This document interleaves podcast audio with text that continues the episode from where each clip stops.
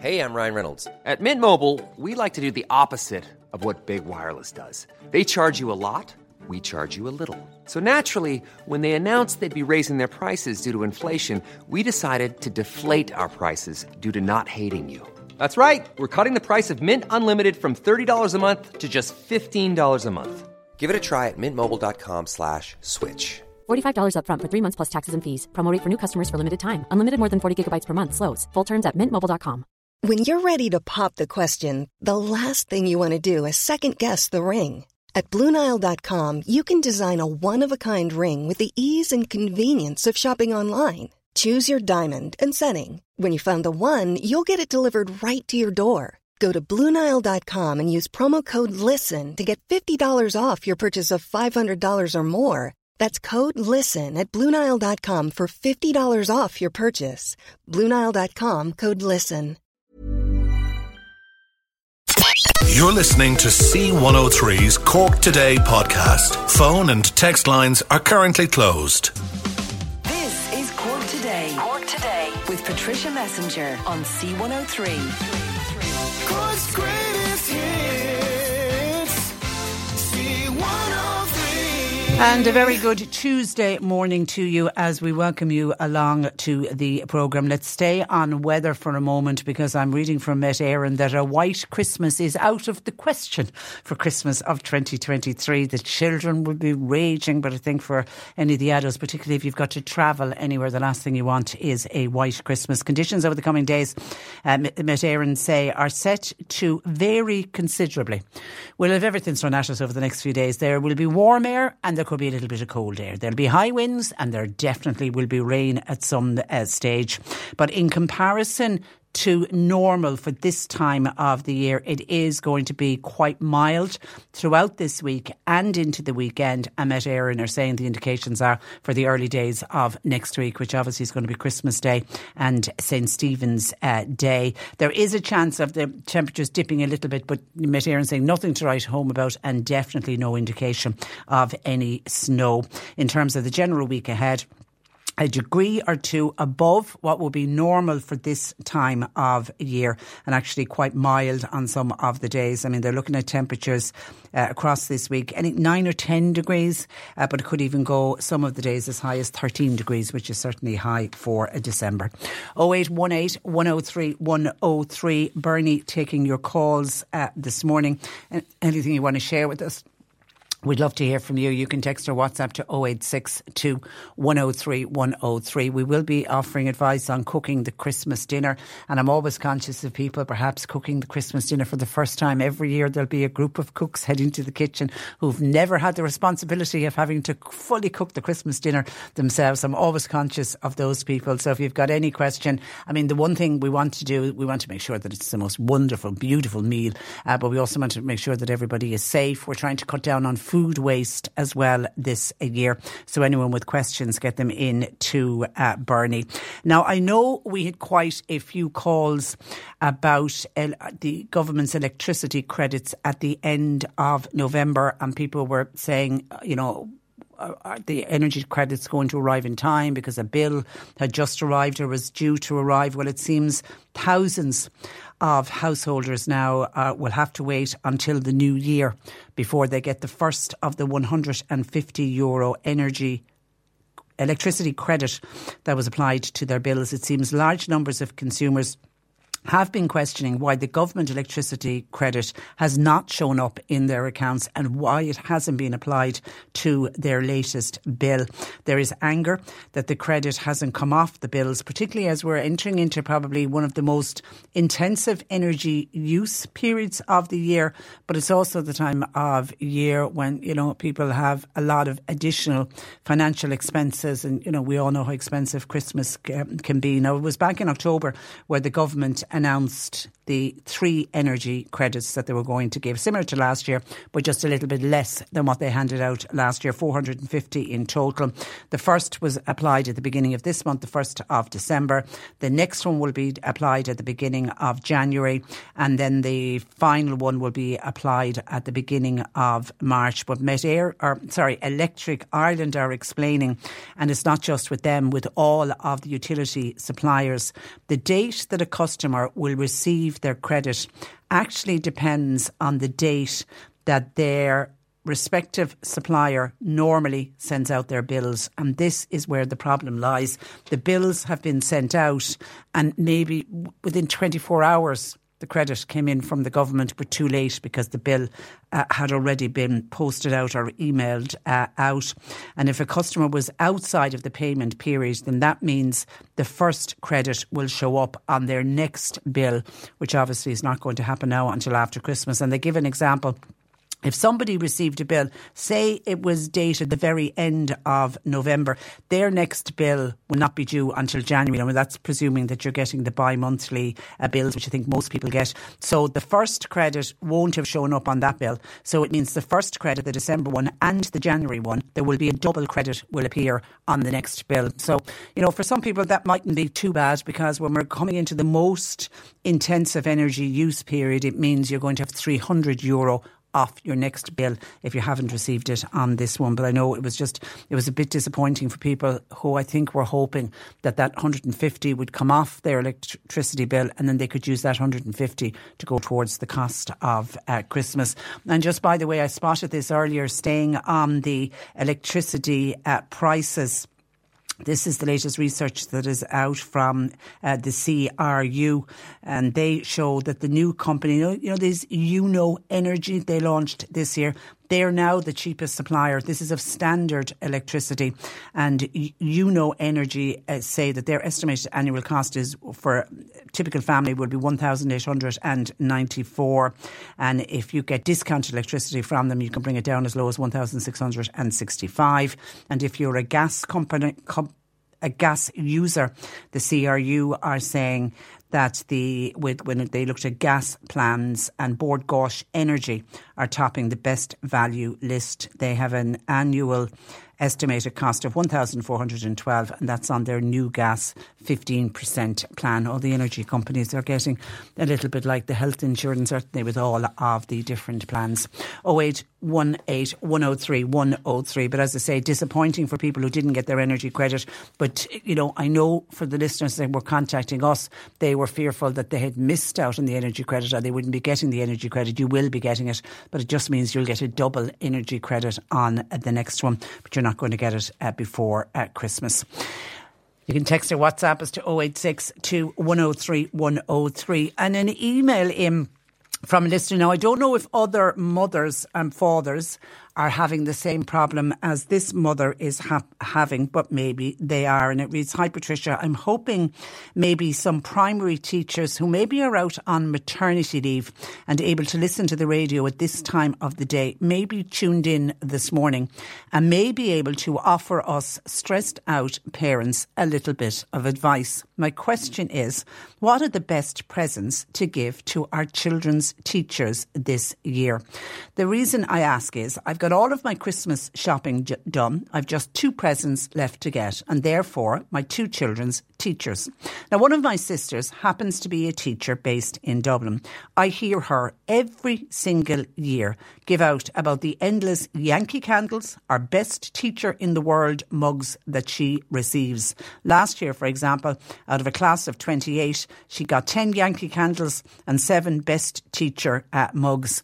Can I stop you there? I'd love the 10 Yankee candles. But anyway, that's just a preference of mine. Anyway, back to our email. So this year, I'm trying to be a bit creative, hence my reason for emailing your programme. Any advice would be welcome. Now, I don't want to spend more than 20 euro on each gift, as I think 20 euro is enough. I know some of my other friends spend more than 20 euro, but I think 20 euro per teacher is surely enough. What have other parents purchased as presents for primary school teachers this year. And as I said, I'm dearly hoping that maybe some teachers are listening to the programme this morning. If so, would you please tell us what you as teachers would really like to receive from the little ones that you teach every year? We give these presents just by way of appreciation for all the work the teachers do during the year. Waiting here at home in anticipation, listening to the radio. Happy Christmas. And it's just, listener wants to remain anonymous, which is fine which is uh, fine. It's just signed a busy mum of uh, two.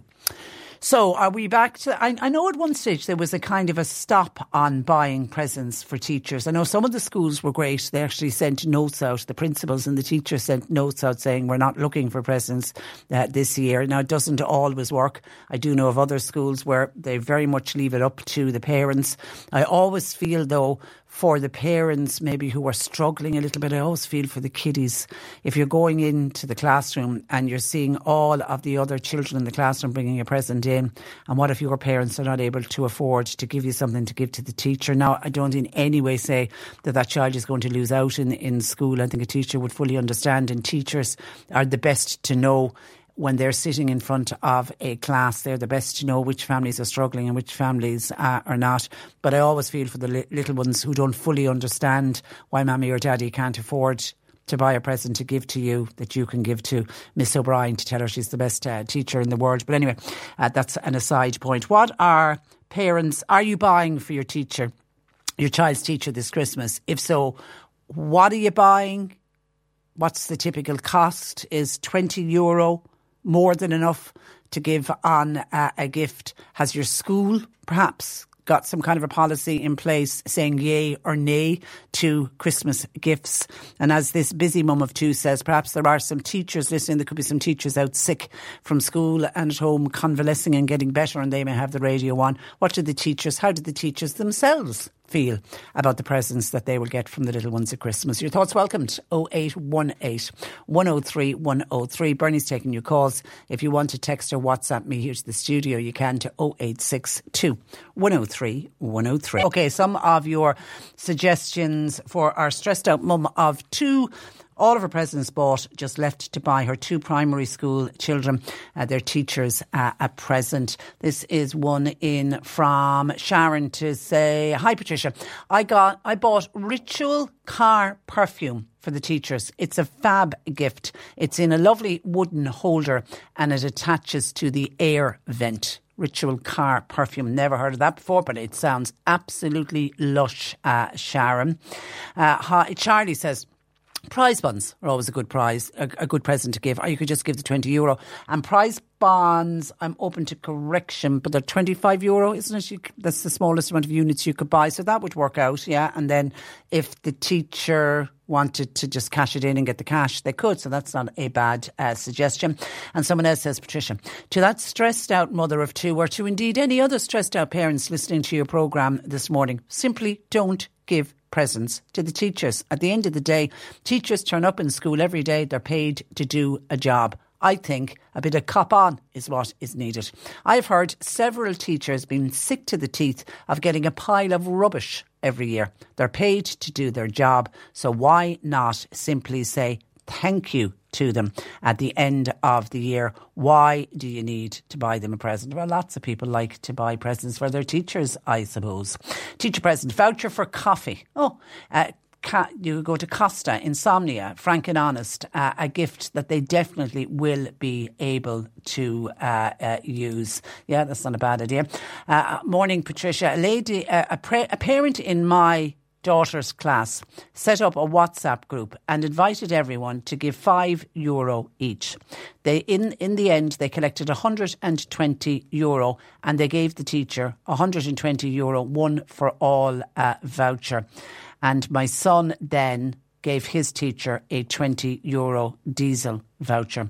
So, okay, so it was just in one classroom that they did the collection and in the other classroom they didn't. So the difference in price there you got away with just five euro having to be donated. And I'm sure the teacher was absolutely thrilled to get a 120 euro one for all voucher, where it cost you 20 euro then for the diesel voucher because you could hardly give a five euro uh, diesel voucher.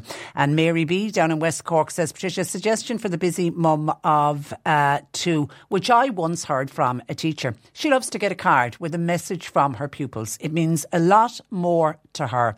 I think a handmade card can be very meaningful if the children have uh, time. Okay, thank you for that. That's some of your suggestions. Keep them coming. 0818 103 103. Bernie taking your calls. You can text or WhatsApp to 0862 103 103. I can see lots of suggestions and thoughts and comments coming in about the teachers' presents for Christmas. Keep them coming and I will come back to them. But I want to move to a different topic because in last weekend's Irish Mail on Sunday, it was reported that the Spanish NCT operator Applus Plus is in breach of the contract it signed with the Road Safety Authority and could face fines of up to 3 million euro. This is over test delays. East Cork Fianna Fáil Transport spokesperson Deputy James O'Connor now feels the company's position is actually untenable. And he joins me to explain uh, more. Good morning to you, James. Morning, Patricia. And I've I've spoken to you on this uh, topic before because I think particularly the good people of East Cork always seem to be waiting to get NCTs, and this reflected in a lot of the calls we get to this program. But if I go on to the NCT website, they will tell me that the average average national wait time is 14 days. But that's not the reality, is it, for many frustrated motorists? It's not, and, and part of the research they've done showed that actually in our own constituency of Cork East at the moment, that Youghal is the longest waiting time as reported in the uh, figures published on the, on the paper. So there's people out there waiting for four and five months, Patricia, when the NCT operator is claiming that their waiting, the, the waiting times are, are far, far less than that, a number of weeks as a matter of fact. So I actually took them on in the committee, Patricia, when they were before uh. I think around September time was the last time they were in the transport committee, uh, and they presented this, this this information to us to say that all waiting times have been reduced dramatically, and that if you rang up and got an appointment over the phone, that you will get one much quicker. Um, we did a bit of research into this, and we found the information to be completely inaccurate. Um, particularly when it came to the online booking system. I had three people um, that were working in research um, with, with our party and, and also from my staff had checked um, online to see what the closest available dates were in, in our own area. Um, and we had to go as far from East Cork as far as Tralee to find the nearest, nearest available date, and it was a period of three months of a wait. So the information that was provided to the Transport Committee was wrong, and um, I'm glad to see that the Mail on Sunday actually did some independent research into this, which backed up what we've said to them previously. Um, but it just shows that the RSA uh, and also the, the, the Applus Plus, which is contracted by the RSA, uh, both have very serious questions to answer now as to where we go from here because it's not getting any better. Yeah, and I always think it's it's not acceptable to expect people to have to travel long distances to go to get something that you're required by law uh, to do. I mean, it can in many cases mean somebody perhaps having to take a day off work if they can't get to their nearest NCT centre, if they have to travel somewhere else. It's it's simply not fair. It's not, and there's a couple of things, of course, that are worth noting. Is that at one point we had over 400,000 vehicles on the road without a valid NCT. Um, also, look, inflation has hit car costs very significantly. So there was a far larger number of people who were keeping older cars going on the roads just why car costs are so high. Obviously, they, they go up and down a bit like property. Um, but unfortunately, at this time, because new cars have become so expensive, you know, there is a lot more people who have cars on the road for a lot longer. They're not changing their cars as often. Um, so it just shows why there's that urgency. And sadly, fatalities on the roads are up.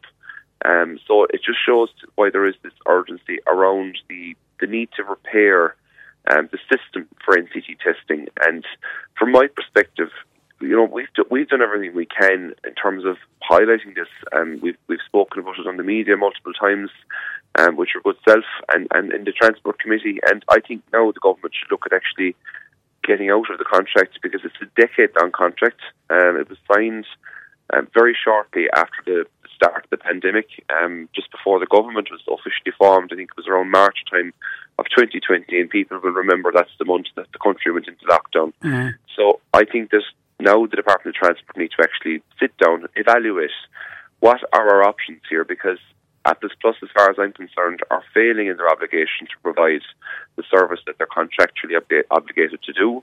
Um, in addition to that, as well, you look at things like the customer charter, Patricia. And this is something we spoke about on this show, and it caused absolute consternation with Applus Plus because the customer charter had been suspended um, and then reintroduced. And just need to remind people that was that people would be entitled to a free test if they had to wait for more than four weeks, um, which Applus Plus pretty much changed the goalposts on saying uh, that's not actually what we meant, you know. So um, there's been so many things that have gone wrong with this. It's kind of hard to know where to begin. Yeah, and I know one that also certainly frustrates a number of listeners, and and I find this one hard to understand. We had one listener, for example, whose NCT was due in uh, February, didn't manage to get a date until uh, October, to then discover that his next NCT is due again in February. I can't understand if there's delays with you getting your NCT when you get them. Why do they have to backdate it to the original date that your NCT was due? That's right, and that's because of European rules. Um, Oh. That's something the Department of Transport should actually seek um, some type of a derogation with Europe on, and uh, they have not done so. Um, they have been asked about this before, um, but it does make so much sense, and I can understand why people are as frustrated as they are.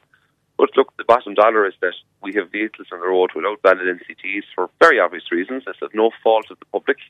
Um, it's that people have to wait for such long times, and you know, when all all is said and said and considered, the other thing that that that kind of annoyed me is that one of their excuses was that there was a huge volume of vehicles, Patricia, that were booking NCT tests and then cancelling them and then reapplying for new ones again just to postpone having the car NCT'd. But it was a very fractional number in terms of the overall tests. So, like we, we've heard from from garages that that are selling cars that they can ring up NCT centres and get the car the car tests done, you know, in short enough space, spaces of time where there may be a free appointment available. But just everything around the management of the timings available, it's just it's just very very frustrating. And like for me, it's unacceptable that somebody that's living whether they're living in Mallow or they're living in, in Youghal. Um, or Cobh or any part of County Cork that they're having to travel to different counties to get their tests done. You know, it's it's madness because you know, Tralee there, which is one of the nearest available appointments when we did our analysis in Youghal, like you'd be in the car for an hour and a half to get to Killarney, like you can add another half an hour to get to, to Tralee. So it's it's it's just completely insane that people are expected to drive those distances, and particularly I'm thinking of vulnerable uh, motorists. You know, people who are on the road that may be, you know, vulnerable road users, whether they're they're elderly or whether they're they're, they're you know just just newly qualified drivers as well. Um, and we have to consider that as well. And that's something that, to me, it just shows why Applus Plus have failed in so many areas and why the department should just look at tearing up the contract with them, getting out of the contract that they have and getting a new operator in to do it. And I know Applus have been fined for breach of contract uh, in the past, and now there's threats of more fines. But realistically, the fines don't seem to be working, James. They don't. And I asked about the fines the last day they were in committee just to get a sense of where they were. And um, they have been, a multi-million euro fines have been applied to our understanding. Um, but what I think is needed is a radical overhaul. So what I'd like to see happening is that, for example, if somebody has an old car or a Ford in their driveway, that they can return to their main dealer that would be and be able to get an NCT test via the main dealer because obviously they will have the full spec of each vehicle. Um, and I think that's what's going to be needed in order to dramatically reduce, you know, the waiting times as well. And obviously keeping the NCT operator in place until the queues have been reduced. But that's what bothers me is that there's one operator here.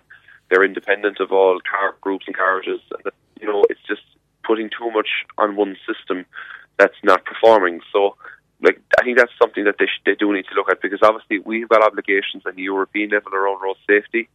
Um, that's very, very important, and I, I think that we just have to acknowledge that something is going to need to happen um, outside of the box, and, and that's something I think it would be worth doing. That if you're going in to get your car serviced, um, whether it's, it's any particular car brand, once you're returning to the main brand dealer for your first or your second service, perhaps um, after purchasing a car, that you might be able to get your NCT done as well. Yeah, because you know. yeah, because Bill in Clonakilty is kind of picking up uh, on that point. He says cars that have less than fifty thousand k are being called for NCT, but they're still in warranty from the manufacturer, uh, so they really shouldn't need an NCT. He reckons that that first test, which kicks in after four years, isn't it? He reckons that should be at least five years before you go for your first uh, NCT, and he makes the point that the NCTs were introduced at a time in the 90s when there was a lot more bangers on the road. A lot of that has has changed. So some of those first NCTs, I suppose, can be a bit of a waste of time.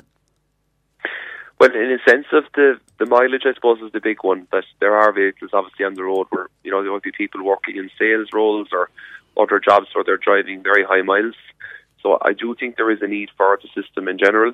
And often remember what people will pick up in NCTs that are highly dangerous would be things like the tyres, that if the tyre grip wasn't big enough, if brakes were faulty, you know, and other things as well that might not have been spotted. Um, I think these are the really important items when you go through an NCT test that need to be corrected for safety reasons.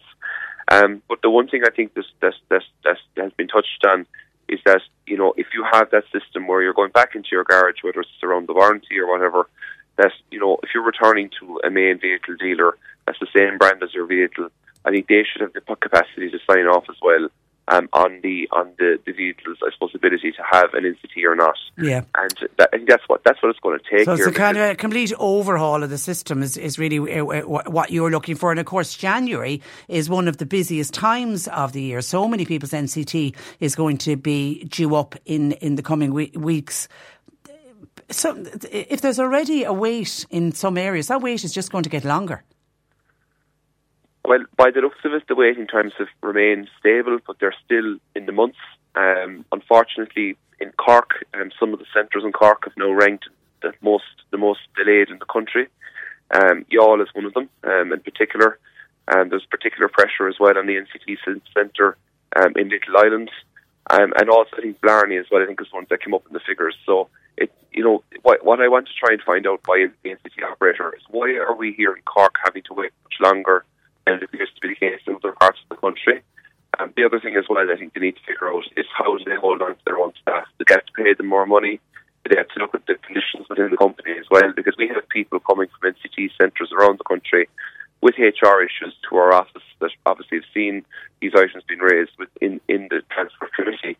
Um, and NCT have been trying to bring in people to Applus Plus their company um, from the Philippines. They've gone overseas, yeah, they've gone overseas to recruit. And, and, and I mean, NCT say they have 641 testers and 29 are undergoing tra- training. They say this is the highest number of te- testers since its inception. So they're basically saying, well, what more do you want us to do? Well, I want them to provide a service, you know, and I think that's that's, that's very simple. Is that they have an obligation, that's just a, a service that they're being paid to do, undoubtedly being subsidised to do. Um, okay, just move your, your, your phone slightly. is is breaking up a little bit. Hello. Yeah, Sorry. you're okay. Yeah, yeah, it's better. I, I, I, want them to to provide the service that they're being they're obligated to do. I think it's a very simple question, and obviously there's been more there's been more vehicles um, put on the road because we've got more people driving particularly after the pandemic as well. And at the end of the day, if they have a contract with the state that's 10 years long, they should have forecasted where we are now. And what I'd like to maybe see as well is can they open up new centres in County Cork to help alleviate the pressure here?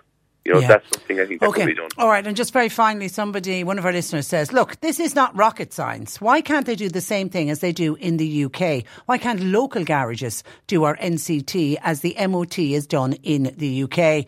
Uh, or is it all to do with money grabbing? Um, the government not making enough money out of this? Well, the government doesn't make any money out of this. It's Applus Plus, isn't it? That's right. And yeah. I'll take that point on board and then ask it back to the department to that listener. Okay, but but but, but that that's how it operates in England. You go to your local garage. Yes. Yeah. Yes. I think that's something that we should look at doing okay. here, Patricia. All right, James. Listen, we leave it there. Thank you for that. Have a lovely Thank Christmas, you. and um, Christmas. thanks for joining us. Uh, good morning to you. That is uh, Cork East uh, Fianna Fáil Dáil Deputy uh, James uh, O'Connor. 0818 103 103. John Paul. It's not John Paul. John Paul's off. Bernie, taking your calls. You can text or WhatsApp 0862 103 103. And just some texts in on the NCT issue that we discussed. Uh, somebody says, could you ask James? He's unfortunately just gone off the line.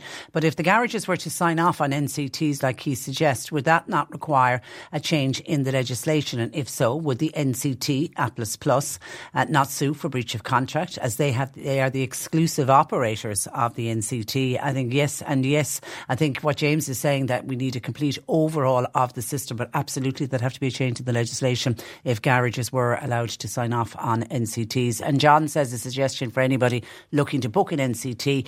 John says the best time to ring uh, is to ring your local NCT after five in the evening, and they'll tell you if there's any available slots for the next day. Thank you. Some of your thoughts coming in on 0862 103 103. Now, with the town of Midleton thankfully starting to recover from those devastating floods caused by Storm Babette at the end of October.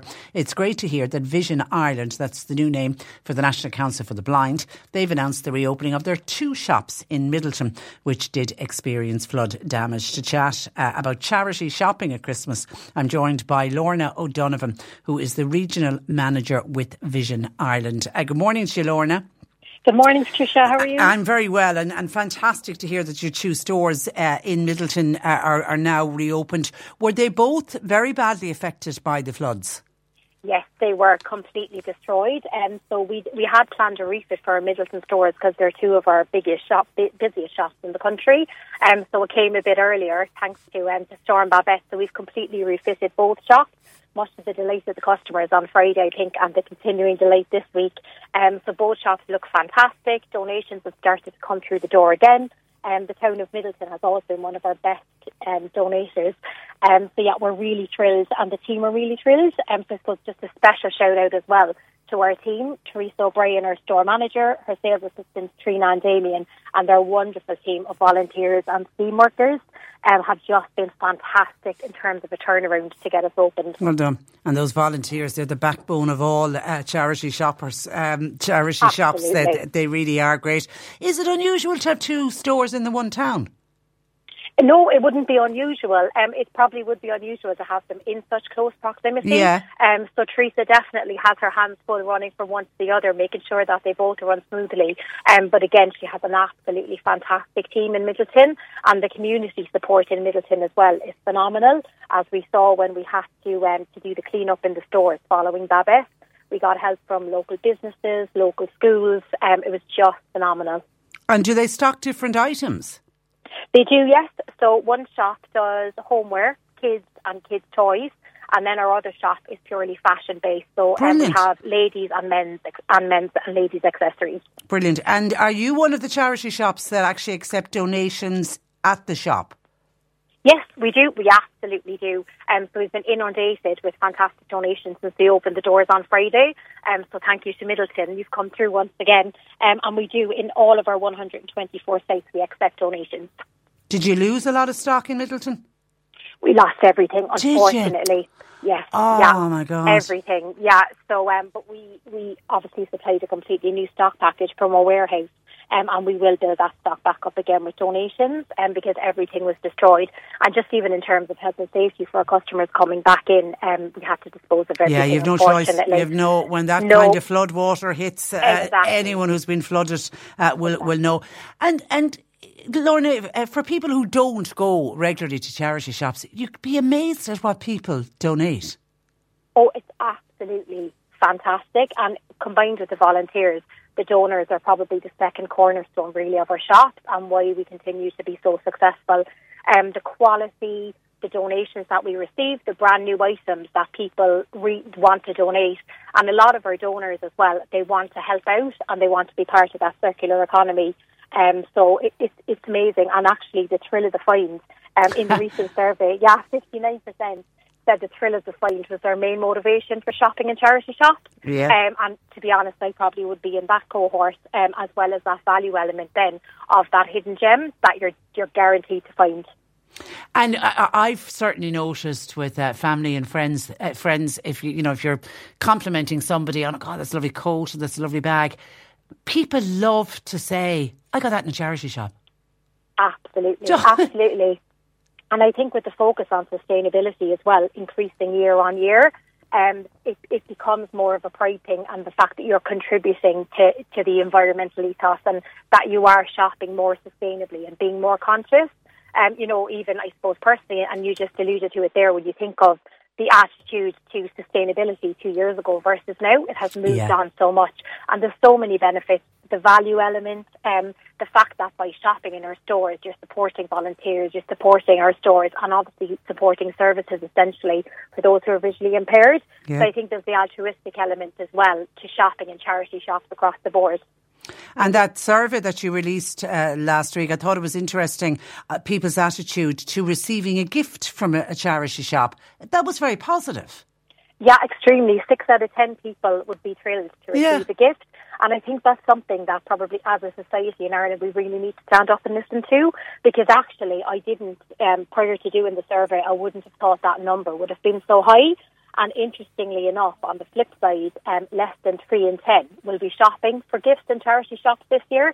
So I suppose I would just encourage anyone who's never been into one of our stores to have a wander in this Christmas, um, because you're absolutely guaranteed to find that hidden gem for someone, and also you're contributing to that circular economy, being more sustainable, and helping those with um, who are visually impaired. And I'm right in saying that younger people, young adults, are great customers of charity shopping. Yes, and actually, they're probably one of the demographics that we see most often and come back more regularly. And again, for them, it's more that sustainability. Um, they're really environmentally aware, so that would be their main. And then obviously the um, the thrill of the find is um, they come in in groups generally. Um, I was in a store in Carrigaline last week, and we have um, a, a group of five or six students that continue to come in every Friday after school, and invariably they'll find something. Um, so we do keep a few gems out the back for them then as well to keep our customers satisfied. Because for us, it's all about those customers, you know, and how how and, and elevating that service from just a charity shop to somewhere where we're offering customers that experience as well. Mm, uh, uh, Emma, one of our listeners, says the key to charity shopping is to regularly go in to the same shop. Keep going back. Make it a weekly part, part of your weekly shopping. You'll be amazed at the gems that you can find. And we've been talking this morning, Lorna, about suggestions for Christmas presents for teachers. Some parents are a bit stressed about it.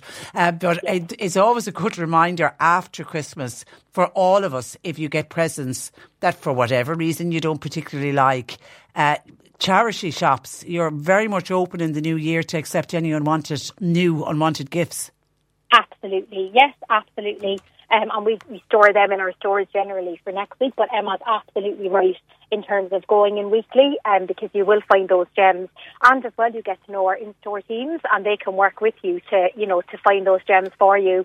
Um, and really ensure that you do get what you're looking for when you come in. Okay, well, well done. Uh, fantastic that your two shops uh, are open. Have a great Christmas, uh, Lorna, and uh, best wishes to everybody at Vision Ireland. And thank you for joining us. Thank you. Thanks for having me, Patricia. Come- Happy Christmas. Happy Christmas. Good morning Take to you. care. Lorna O'Donovan, there, Regional Manager of Vision Ireland. They were formerly the National Council for the Blind. Nick on a good bargain buy in a charity shop. Got a gorgeous pair of Adidas runners. They were in my size. I got them for 10 euro in the National Council for the Blind shop, which is now called Vision Ireland. What a great bargain. Did you ever get a bargain in a charity shop? Let us know what your bargain buy was.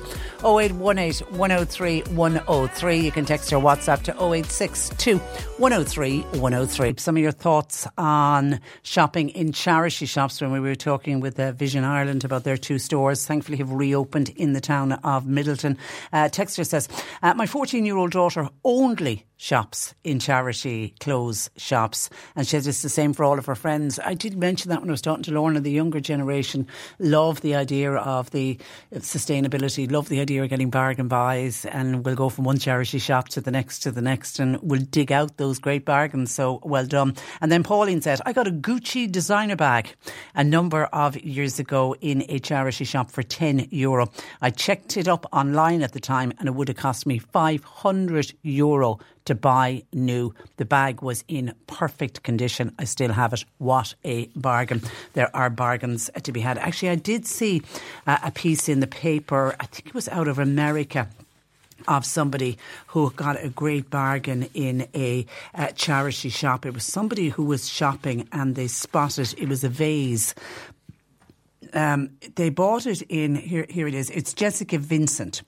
She's a 43 year old. She bought a decorative glass item in June of this year and she picked it up in a charity shop for four uh, dollars. She's auctioned it this week and it went for over a hundred thousand dollars after experts confirmed it was a rare piece created by a renowned Italian architect. Now Jessica Vincent said she was browsing through the Goodwill thrift shop in Virginia when her eyes fell on this glass bottle which had red and green swirls. Now, she said when she picked it up, she had a feeling that it might be worth something because she noticed a little M on the bottom of it. And she thought, hmm, that could be linked to Murano. Now, Murano is an island in Greece or an island in Venice, sorry, which seemingly is famed for its glasswork. She thought, oh, maybe it comes from there. And she had a sense that it might be worth maybe a thousand, maybe two thousand uh, dollars.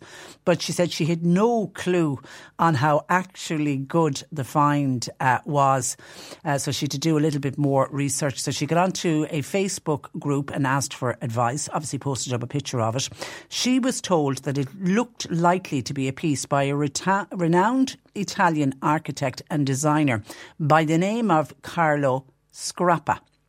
She was directed then to the right auction house, sent on the photographs. Uh, the guy there said he had a really good feeling when he saw the photograph, and then obviously when they looked at it and uh, looked at it in more detail, they realised that it was the work of this Carlo uh, Scrappa, and he was an artist that designed glassware back in the 1940s.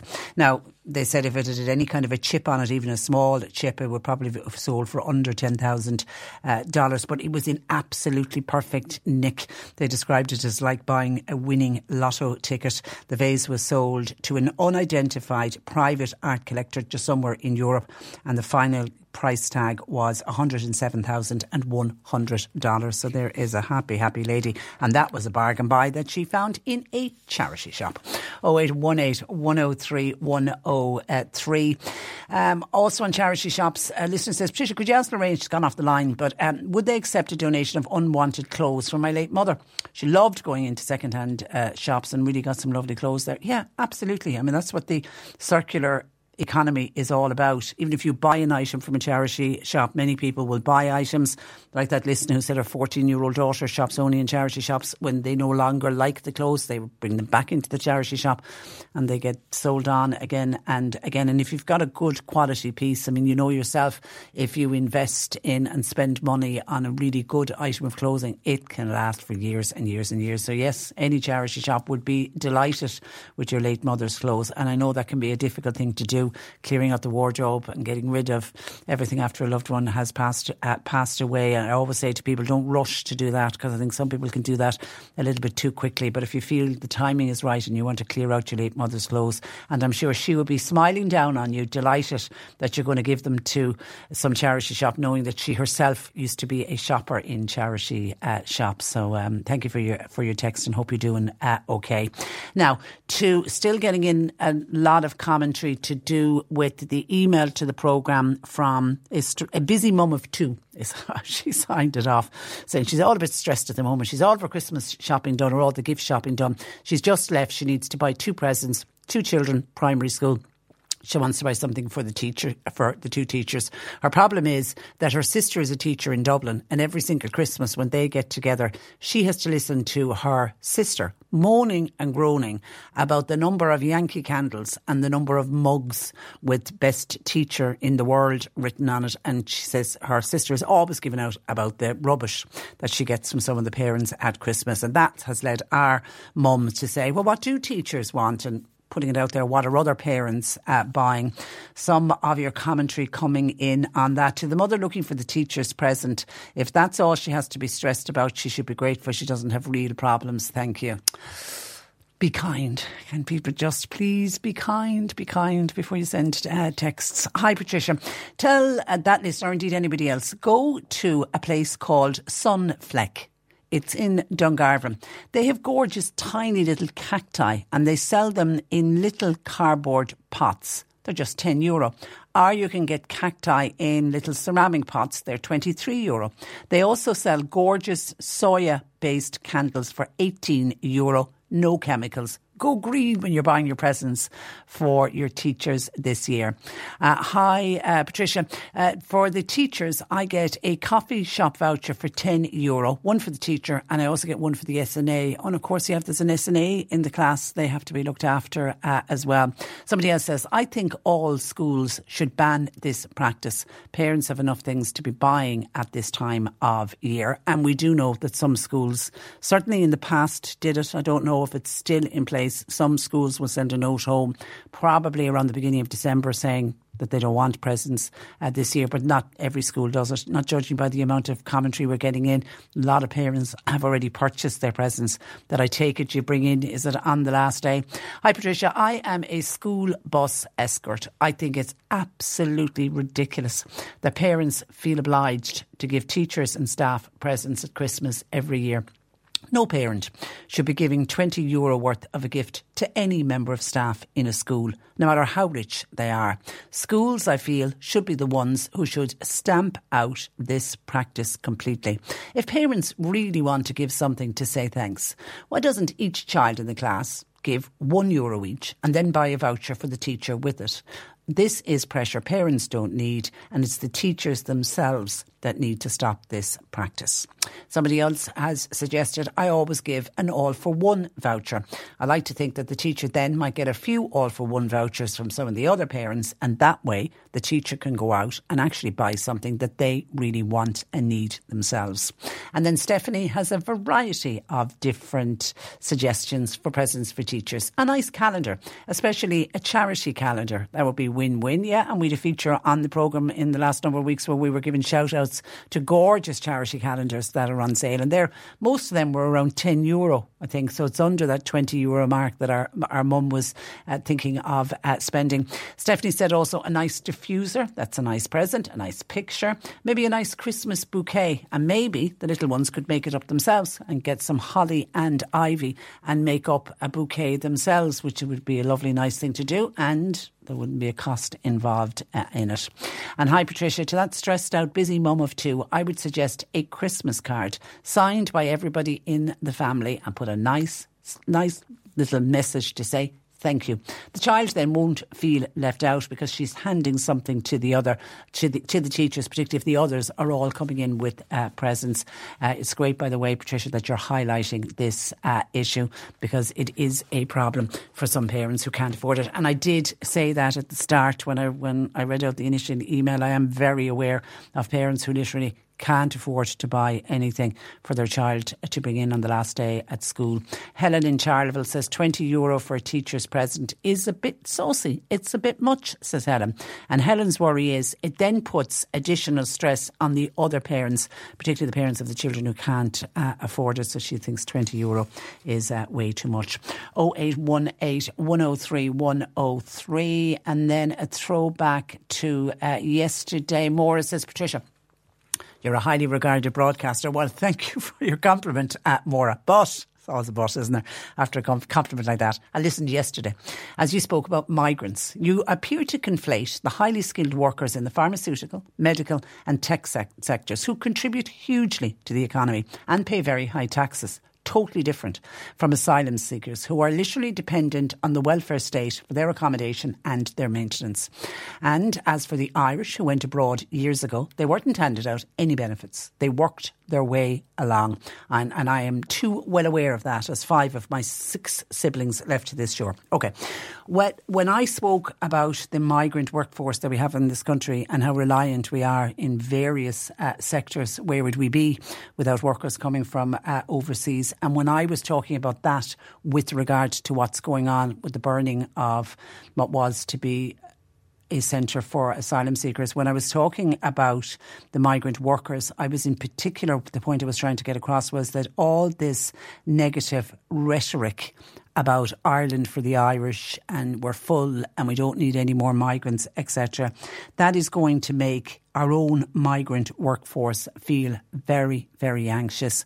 For example, after the riots in Dublin, I heard of another a number of businesses in Dublin who got phone calls the following day from some of their migrant workforce to say they were afraid to come into work because they were afraid of the negative backlash from uh, people. And that's the point that I'm making. And that's why I was saying we as a country were better than this, particularly to see that uh, that hotel being burnt down. You know, you would somebody somewhere, or I don't know if it was one or more or, or how many was involved, but somebody thought it was better to burn down a building than to use it uh, to house uh, 70 people. And as for do some asylum seekers come here to scam the system? Of course, uh, and that will always be the case. But the majority of migrants who come to this uh, country, even those seeking asylum, after three months they're entitled to work. The majority of them want to work. Uh, and those that come as economic migrants, and I know they're not meant to come as economic migrants, but they're coming to try to get a better life exactly what your five of your six siblings did when they left our, our, shores and in many times forced to leave our shores. Our loved ones were forced to go abroad, they were forced to go out and work. And if you talk to anyone, any Irish people that would have lived in England during the Troubles, whenever there was an IRA bomb would have gone off, the negative feeling towards the Irish, and you know, heard of Irish people saying, I didn't open my mouth, I didn't want anybody to hear my accent because everybody was getting tired with the one brush. And it's the same is happening here in this country, and we do have a far right uh, group that is gaining momentum. And I'm not saying that people who are protesting outside a particular building because they're nervous about who's moving in. I am not calling them far right, and I know people hate when you even use the word far right, but we do have a far right that is rising in this country, whether we care to admit it or not, it's happening, and there is some really desperate negative uh, rhetoric going out there. And even to hear the Taoiseach last night saying, you know, there's so many lies going out there, and unfortunately, vulnerable people they hear it or they read it on Facebook and they see it as fact, oh, it must be true. And in many cases, it's not true. So that's the point that I was making. And we are very dependent on our migrant uh, population. Uh, they have helped to grow this country and they will help to grow it again into the future. Uh, 0818 103 103. Bernie taking your calls. You can text or WhatsApp to 0862 103 103. C103 Jobs. Insulux are currently recruiting for plasterers, general site operatives, and a site manager and a foreman for on site construction teams in the Cork City and West Cork areas. You can email jobs at insulux.ie or call them at 021 47085888. Healthcare assistance with QQI are FETAC level 5 in older persons are wanted for Nazareth House in Mallow. CVs please to hr.mallow at nazarethcare.com. Full time kitchen assistant is required for the Maria Goretti nursing home. They're based in Kilmallock. Now they're also looking for a full time staff nurse. CVs please to admin at mgnh.ie and a caretaker and a cleaner are wanted uh, in the Maria Immaculata Community College. They're based in Dunmanway. Call 086 046 3492. You'll find all the details and more job opportunities by going online now. Just go to c103.ie forward slash jobs for more. This is C103. You're listening to C103's Cork Today podcast. Phone and text lines are currently closed. Now, for those responsible for cooking the Christmas dinner next Monday, this is probably the busiest week of the year. So, to offer advice on the planning and to make sure everything is cooked correctly, I'm joined by Linda Gordon. Linda is Chief Specialist in Food Science at Safe Food. Good morning to you, Linda. Good morning, You're, you're welcome to the programme. Is planning the key to a successful Christmas dinner, do you think? Um, I think it is actually. Yeah, you're right in that you know, spending a little bit of time um, with the preparation in terms even before you do your shopping, I think can really help to make things run a bit more smoothly on the day. And our research found that about over half of people find the Christmas dinner a bit stressful. So, you know, to try and take some of the stress out of it, maybe at this time now, before you know, people are probably going to start doing their big food shop you know, maybe towards the end of the week or this week, even, you know, clear out the fridge, get rid of anything that's past its use by date, anything you're not going to use, move the shelves around if you need to make space for the turkey. Um, even that kind of thing will make it easier once you bring home the food that you've got space for everything that needs to go in the fridge. Yeah, I've I've found, and it's only in the last number of years I've started uh, doing it, and I can see my late mother, who always did it, a shopping list to actually sit down, spend the time, check what's in the cupboard, so that you're not buying something that you have already there, and make the food, make the list of the food items you're going to need, because by doing that, it'll help to contribute to less waste. Absolutely. It's so important to do a list and as you say, check what seasoning and herbs and spices and whatever that you might already have that you you know you don't maybe need to buy everything uh, from scratch. And we have um, actually a sort of planner tool on our website that helps to tell you depending on how many people you're having, you know how much food you need for the Christmas dinner. So that kind of thing to to, to not overbuy and end up you know you've no space in the fridge and you're you've you're throwing out food in you know ten days time because it wasn't used. Yeah, and the other thing is, let's not forget, many shops will only close for one day, so you don't need to overbuy. No, you don't. And have a think about what you're going to be doing in the days after Christmas. You know, do you want leftovers, or are you going to be going to visit family, or you know, do you want the you know the Christmas dinner to last you a couple of days? And just think about where you're going to be spending, where you're going to be eating, um, and what you're going to be doing for for that week, and make sure that you're you're not buying way too much food. Okay, and I was on. You've got a fantastic website. I would direct anybody to go to Safe Food. You're just you're a mine of, of information. I think particularly around the buying of uh, the turkey, because you know we've all heard stories of people trying to wedge a turkey into the oven because the turkey was so big, and yet when they sat down, there was only five people around the table, and, and so much waste afterwards. So, so what you suggest is you base the, the size of the turkey should be based on how many people are joining you for dinner. Yeah, absolutely. And we have that tool on our website, but just as a kind of rule of thumb, say for four to six people, maybe a three to four kilogram turkey would be big enough.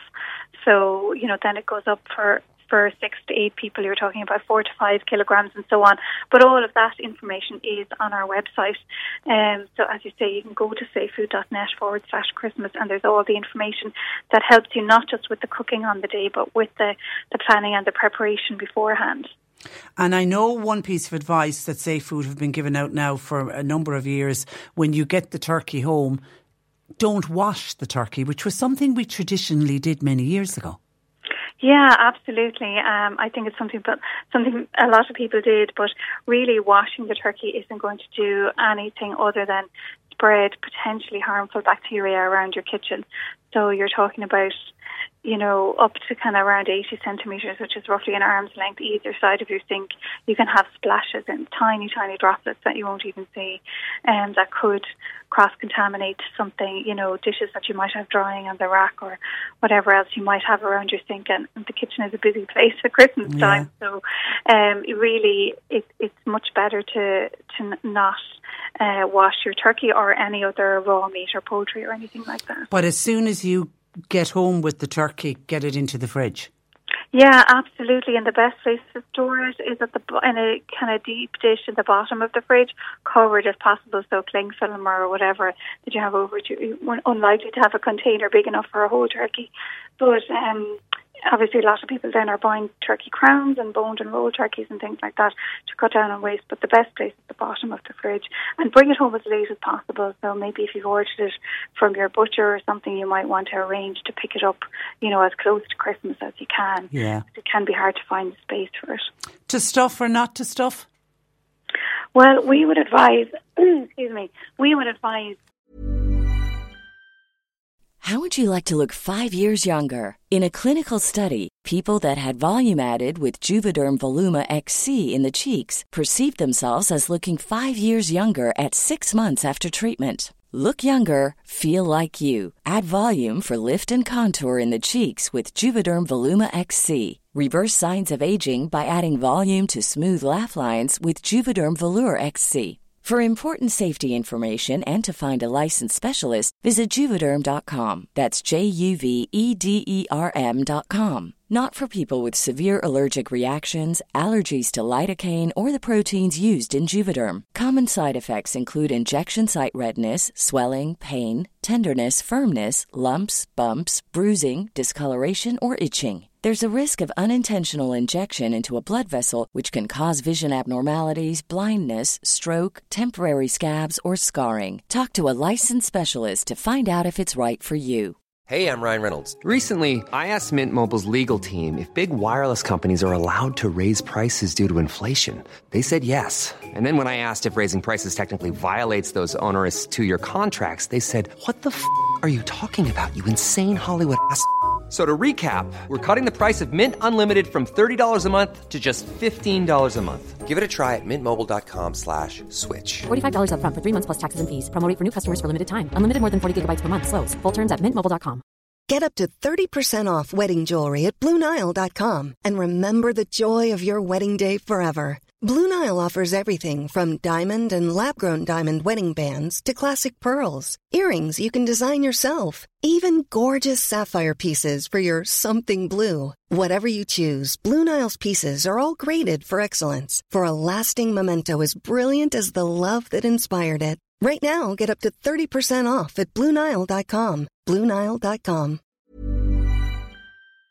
um, only stuffing the actual turkey if you've got um, a fan, an electric fan oven, because otherwise there's a danger that the you know the temperature won't reach the the level it needs to inside the stuffing. So if you have a fan oven, then it, it's fine to stuff the neck or the cavity of, of the turkey, but don't overstuff it. So a good rule of thumb is about 10% of the weight of the turkey in the stuffing. So if you have a five kilogram turkey, then you should have no more than 500 grams of stuffing.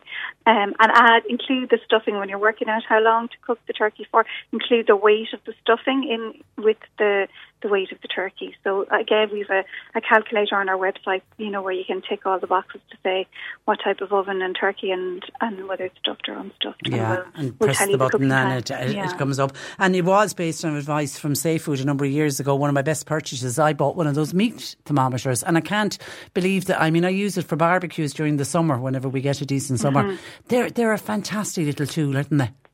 They're a really handy thing to have in the kitchen, and it takes any of the kind of guesswork out of of um, seeing if your meat is cooked properly. So for a turkey, what you do is you th- when you think it's it's cooked, take it out and um, use a meat thermometer to pierce it at the thickest part of the breast, which is that kind of space the in between the leg and the breast, so into the breast there, at that side. And what you're looking for is for it to reach 75 degrees, and that's the same for any meat that needs to be cooked the whole way through. 75 degrees is the temperature it needs to reach, and then you know it's it's safe to eat. And then obviously all the turkey and ham doesn't go on uh, Christmas Day. Uh, Putting it into again, you need to have space in, in the fridge. Does it need to be completely cold before you put it into the fridge? Well, it should be cool, you know, it should be cooled down, so don't put it in the fridge warm because then you're just going to raise the temperature of the fridge. So, what I usually say to people, because after Christmas dinner you don't really want to be thinking about it, but you do need to get it into the fridge or the freezer, indeed, um, within two hours of cooking. So, it's a good idea to maybe carve it up. You know, if you've got a big turkey, carve it up, take the legs off it, um, carve it into smaller portions so it'll cool down faster, and maybe just have your containers ready so that you have plastic containers with lids to ready to go to to um, get it into the fridge because you don't want to waste your your leftovers. It's an expensive meal, Mm. and also you've put a lot of work into cooking. So one of the advantages of leftovers is it saves you it saves you some cooking um, the next day. But yes, get it in within two hours into the fridge and use it up within three days. Three days, okay. Somebody's asked that question already. It's it's it's three days.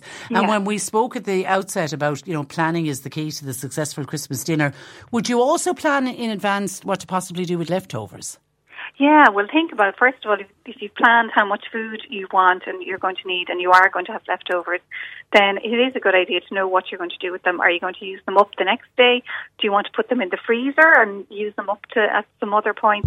Um, and we have plenty of recipes as well on our website for using up leftovers. So yeah, think about the portions. You know, maybe you want to divide it into different portions and put some of it in the freezer. Um, but just think about what you're going to do with the leftovers. Definitely. Okay, Sharon is cooking Christmas dinner for the first time this year, and I'm always conscious of people when we do slots like this. There will be the first timers who've never done a Christmas dinner uh, before. She's starting to get a bit stressed out about it. She's saying, would she be better off cooking the ham on Christmas Eve? She's afraid that she won't have the oven space for all that she needs to cook. Yeah, I mean that's a good idea to to to get the ham done um, and cooked on Christmas Eve, um, and then the same I mean, the same things apply about the leftovers and getting it into the fridge and storing it and all of that.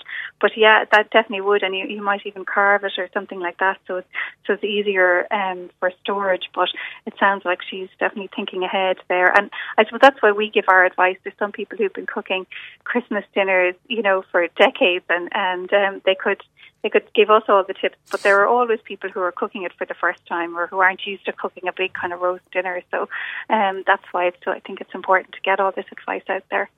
Okay, and someone else says uh, when when you say three days for the turkey, is it the same for the ham? You can't use it after three days.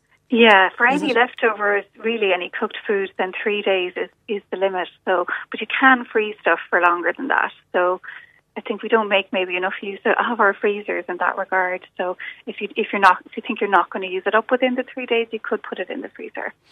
Okay, and Isabel is wants to bake the ham this year. What advice would you give?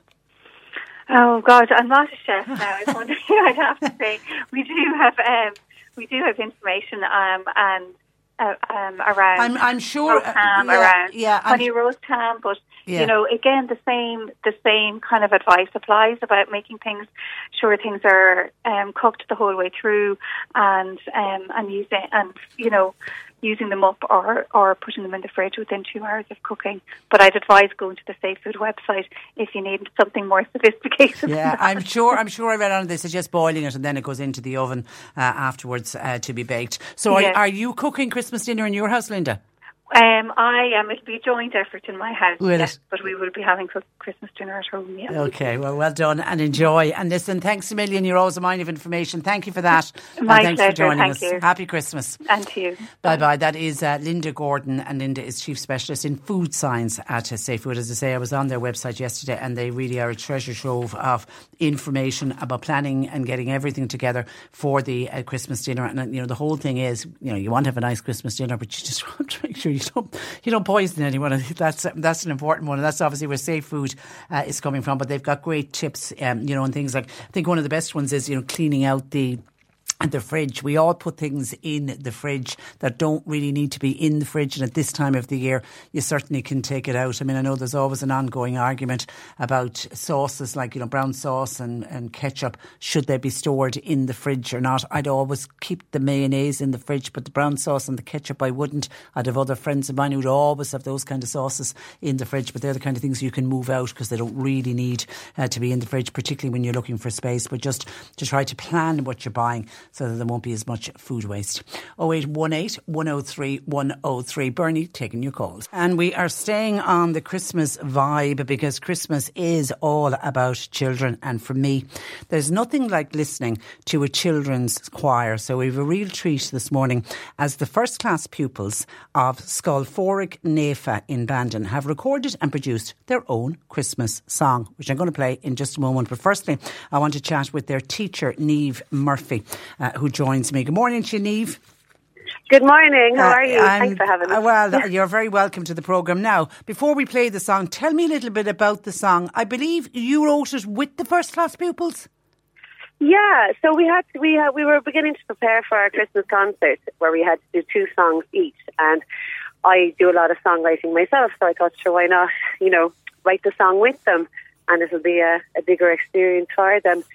So I had kind of written the melody at home, and I came in, and I wrote the words with with the class basically, just to kind of get them involved in the writing process of it as well. What So, a what a um, fantastic opportunity for the children. Oh, it's great. No, it was, and they could. They were sort of watching me in real time go back over phrases, and oh, I think I could get that sounding a bit better, and so it was. It was fab, and then we we decided. Then it kind of grew arms and legs. We decided to record it and release the song for Christmas, giving all the proceeds to Michael Centre in Bandon, who supports the elderly. Now, tell me how you got around to recording it. I mean, and, and did you have to get somebody to cover the costs of it? We did, yeah. So um, I'm currently recording an album with Declan Sinnott, um, which is great because he's fantastic, obviously. Yeah, brilliant guy. And he, he, yeah, and he lives just on the outskirts of Bandon. So I asked him would he be interested in, in helping us do it, basically, and he was more than happy because, you know, from living in Bandon and he's linked with St Michael's Centre, he helps them out as well. Um, so he looked after the recording and, and producing um, side of things, and then uh, Richie in the school, uh, Mr. O'Regan, I say, uh, helped out with, with promoting it. So he approached Kevin O'Leary Band and Group um, to uh, to support or to, to cover the cost of the CD duplication. And So where, there were no costs, you know. well done. Where was it? Where was it recorded? Uh, so Declan came into the school Yeah. and we recorded with the so it was the first class boys and then the school choir as well because they're great singers so they joined in so we recorded it in the school and then he took back all the files to his studio and started adding in all the Christmassy bits And how many know? pupils? How many pupils are in first class? There's 20 in, in first class Twenty. Okay. All right. and Just so, and don't ask me how many in the school choir Yeah. but there's a lot But and the, the school choir then is made up of all the different classes, is it? exactly from Yeah. third class up Yeah, yeah. they're Just great, so so exciting for the children, and then for them to hear it for the first time was was that a big buzz? Oh, absolutely, yeah, yeah. And I suspect because I'm actually I'm, I'm I'm away for a few days in London, but the video has just been released online. So Dec- Declan did a wonderful video uh, using photographs from a local photographer, uh, Dan Holland. He has lovely band and Christmas photographs, and uh, the boys from fifth and sixth class had done up a lot of Christmas art for the project. So that's also in the video. So I'd say they're watching that video now today, which is lovely as well. It's nice You- to have a, a visual along with the song. You have it all covered. Where can people see the video? The video is up on the school Facebook, so Scoil Padraig Naoifa, the Their like if you go Facebook page. Facebook and just yeah. Okay. So it's circulating there. I'm, I'm going to start sharing it on my Facebook now as well. Well done, The school, well done. the school Facebook. And then yeah. the the actual song itself, uh, Christmas in Bandon. You've you've made actual physical CDs. Where are they on sale? So yeah, so we did it both ways. We have physical CDs released. Uh, they can be bought in the school or in the two Kevin O'Leary garages, at the centre shops in the Kevin O'Leary's in Bandon Town, plus O'Farrell's or Hickey's and Bandon Books. I think I've covered all of it there. But we also just put it up. I know the, the support for it has been fantastic. It's really lovely to see everybody coming out doing their best, you know. And to da- and also, we just- downloads. Download, we just released that last night, so it's on Bandcamp. Bandcamp. Um, okay. Yeah. So again, you know, if if, if you just put in Bandcamp and put in Scoil Padraig Padraig Naoifa, It'll um, come it'll up. come up. Yeah, because Yeah. I, I like the idea of maybe past pupils who are all over the world might decide Oh, to, yeah. and people from people from Bandon. And there's something very special, Niamh, I think, about, you know, t- first class pupils. What are they? Seven year olds, seven, eight year olds? Yeah, six and seven. Six and yeah, seven. Mostly seven. Yeah. I think there's something lovely about that age group being aware of St Michael's Centre, which is for the older people in the community. There's something It lovely, is. isn't it? Isn't it? yeah. there? I, I just think, you know, there's so much sort of turmoil in the world, and sometimes it's hard to know how you can help. And that's kind of the way I was thinking with everything that's going on currently. And I thought, well, I, I know something that we can do.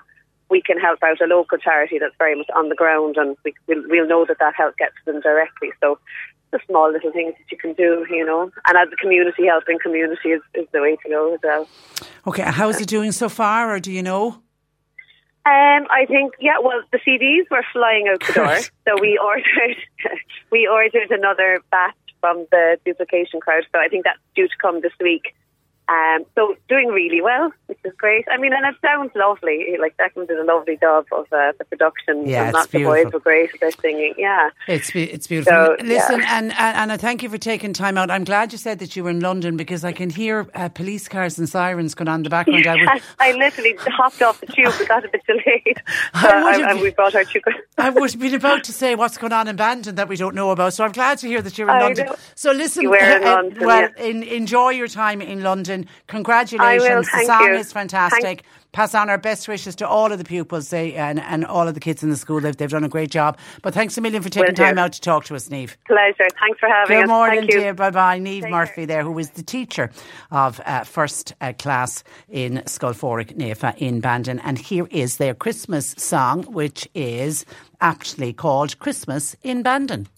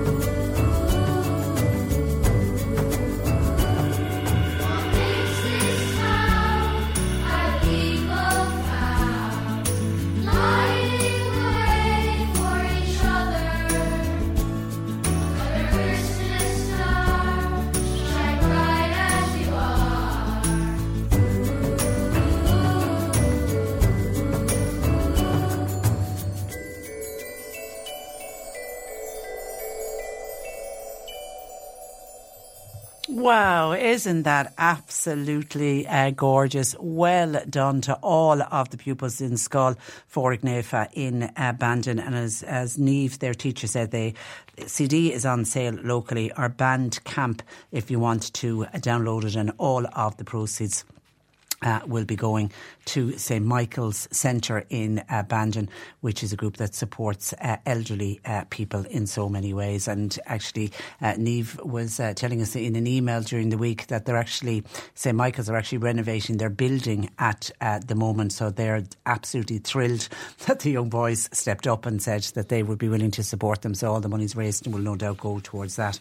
That really is lovely. Congratulations to everybody involved in Scoil, Padraig, Naoifa in Bandon. 0818 103 103. And seeing as this hour has all been about uh, Christmas, can I just give a bit of warning that has come out with all of the decorations and uh, the lights and the Christmas trees adorning all of our homes uh, at the moment? There is an increased risk of fires at this time of uh, year. And it seems, and I'm so surprised to hear this, that the Christmas lights are still one of the top culprits at this time of uh, year. It's one of the things that Paul Kavanagh, actually, insurance slot, uh, spoke about a few weeks ago. You got to be so, so careful with the uh, Christmas lights. The newer lights are a lot better than the older lights, but if you still have some of the older lights, in your house, you need to be very careful. And the home insurance company People have come out and they're offering five top tips to try to prevent a fire in the home this Christmas because it is the last thing uh, you need. And the one thing they're suggesting is that you need to check for defects, looking out, you know, obvious signs of, of damage, particularly if you're, you know, pulling out last year's lights, if there's any frayed uh, connections, anything that could possibly become a fire hazard. They're saying their second tip is to make sure that you only buy products with the CE mark, indicating that they do comply with the European safety standards. And that's very important if you're buying very cheap lights or you're buying lights online. Just be very, very careful that that CE stamp uh, is uh, there. And, you know, while everyone is uh, being encouraged to buy second hand, and we were talking about buying second hand this year, the tip is when it comes to lights to avoid buying second hand uh, lights. And when you're buying your Christmas lights, make sure that they're coming from a reputable uh, store. The fourth tip is to avoid overloading the plug sockets. And I think this is the one a lot of us are guilty uh, of. Lots of people like to think the more lights, uh, the merrier. But of course, all of those lights have to be plugged in somewhere. Overloading a power socket with multiple plugs, it can cause overheating. And if you actually put your hand on it, you'll feel that it can get quite warm. And that overheating can be a risk of fire. So the advice is to, is to distribute the demand for power uh, across uh, your home. And while making sure that the inside of your house is safe, the outdoor lights also need to be checked for uh, damage because obviously those decorations are exposed to winter elements. So if you're digging out the lights from uh, last year or you've already dug them out, just make sure and check that there is no wear and tear. Let's try and keep uh, our all of us safe and sound this Christmas. 0818 103 103. Bernie continues to take your calls. You can text or WhatsApp to 0862 103 103. That's Cork today. Cork today with Patricia Messinger on C103. Cork's greatest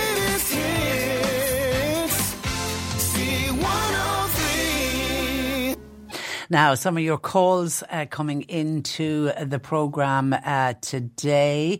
Uh, oh, first, just to give a shout out here. This is from Sean, who is part of the 428 Club in Donoughmore. And he says, uh, Would we thank everybody who supported their climb? of Carrauntoohil. It was in aid of ARC Cancer Support at Cork, who are a wonderful, wonderful char- charity. And Sean says they collected 11,000 euro for this worthy cause from the climb on Carrauntoohil. And I just want to say thank you to everybody who donated and everyone who took part. And uh, Sean says a happy Christmas, many happy returns, and well done to everybody involved in the 428 Club in Donoughmore. That's 11,000 euros, terrific sum of money for ARC Cancer uh, Support. Uh, we were speaking with Safe Food about making sure that we cook the Christmas dinner and cook it safely and don't poison anyone. And I mentioned that one of the best products that I bought a number of years ago, and it was because of an interview with Safe Food. I went out and bought one of those meat thermometers because I'm always terrified that I'm going to undercook uh, the meat, and we know how dangerous uh, that can be. That led Margaret to say, Patricia, where would you buy a meat uh, thermometer? Now, as I say, I've mine a number of years. I'm sure I got mine in Four Homes in Mallow, but I imagine if you go into any electrical shop, they will have meat uh, thermometers and because they're something that have become really really popular and it just it takes all the guesswork out of have I cooked the meat uh, correctly so Margaret you're I don't know where you're texting from but you're wherever you've got any electrical shop uh, pop in has anybody else seen meat uh, thermometers on sale anywhere if you can uh, let us know please 0818 103 103 we were talking about charity shops and I was saying if anybody had good bargains if you nabbed a good bargain people love to celebrate a good bargain in a charity shop. Well, Margaret in Mallow says she bought a jacket in a charity shop. It was 30 euro for the jacket. But she said there was a price tag on it of 150 euro. The price tag, the original price tag, was still on the jacket. So somebody had purchased the jacket, paid 150 euro, put it in the wardrobe, and then for whatever reason decided, no, I'm not going to wear that. And then at some stage had to clear out, gave it into the charity shop. And our Margaret in Mallow happened to be passing, popped in, jacket fitted her perfectly, and she got it for 30 euro. That is a great bargain. And Margaret very proudly says she still has that jacket. I don't know when she bought it, but that's a good, it was 150 euro originally. It's a good quality uh, jacket. Good find, Margaret, good find. Patricia says another texter, all my brothers and sisters were raised on second hand clothes. And I can put my hand up and say, I'm, I'm one of them. I was the youngest of four girls. So you could imagine I got very little new in my household. Anyway, this texter says, my own family, I raised all of them the same way on second hand clothes. And I'm delighted to report that my grandchildren are also being raised the same way. If more people did it, passing on clothes or going into charity uh, shops, we would have less poverty and less whining in this world. And I know when it comes to fast fashion, and the uh, when we're talking about the climate and trying to all do our bit for the climate and to, to protect this wonderful earth, particularly for the future generations, fast fashion is one of the ones we, we really do need to consider. How much clothes do we really need, and what we are buying, and why we are buying it. Hi, Patricia, and this is on clearing out clothes, you know, and, and giving them have a good clear out and send it into your local uh, charity shop. When I was speaking with uh, Vision Ireland, and it led to one of our listeners saying that would a charity shop, his mother has passed away and wants to do a clear out of his mother's clothes, would they, a charity shop, accept them? And I was saying, yeah, any charity shop would be thrilled with them. But I was just saying, take time before you actually do that clear out of a loved one's clothes. Well, somebody says, Trish, I'm of the opinion that the sooner you clear out stuff after the death of a loved one, the better. As you leave it, if you leave it until later, you won't want or feel able to do so. You'll just simply keep putting it off. Now, don't think I'm being harsh or cold in any way. It's just my opinion. Yeah, and I think it's one of those things, each to their own, I suppose, whatever sits comfortably with you. And I know we're going to be in a couple of minutes talking with Joe Heffernan about bereavement, particularly bereavement at Christmas. And the one thing I always say when I'm you know trying to support somebody who's going through a bereavement, there's no right or wrong way to do bereavement. It's whatever sits well with you and it's whatever you want to do. And for some people, yes, they might find it just deeply upsetting to have all the trappings and trimmings of a loved one around and they may want to do the clear out really really quickly. But the only reason that I always sort of offer the, the advice to kind of just wait and think about it I, I remember a friend of mine and uh, herself and her sister did uh, they lost their much loved mother and they cleared everything out within days of their mother passing. And like that was was of the belief for them to get on with the bereavement. They needed to clear out everything. And they regretted it afterwards you know sort of in the the years later, they were saying, "Oh, I wish I still had that, but we gave it away." And you know, so you just need to make sure when you're doing that clear out how much of a clear out you're actually going to have. But you are right for some people doing it sooner uh, certainly uh, works. We were talking about the Christmas dinner. John in Cobh was on to say a big pot of stew would be better for every family on Christmas Day. There's no need for all this fuss for one day of the year. All it does is make the supermarket bosses richer. All I can say to you, Jan, is bah humbug. And I'm telling you, if I came to your home and you served me up a big pot of stew on Christmas Day. I'd probably eat it, but I'd be raging. I'd be absolutely. It's the one day of the year, I think, when we do make an absolute fuss out of that wonderful meal. And to me, it is the best meal of the year. I don't know what it is. I don't know what it is about the Christmas dinner, but nothing tastes, for me, nothing tastes as good as the Christmas dinner. So, no, I won't be going for a big pot of stew. John, now maybe others will agree with you. Maybe it's all too much of a fuss. Would you prefer to have a big pot of stew round at John's house? Rather than your turkey and ham with all of the trimmings. 0818 103 103. And just on a much more serious uh, topic, a listener says this came up on our news with Barry, hers at 11, I think it was on at 12 as well. A listener says, In your news bulletins today, you're mentioning an incident about an ongoing feud between two traveller families in the town of Charleville. There are a number of videos circulating at the moment that one of the families involved took and made the video. The person who took the video, his name is actually on the top of the video clip.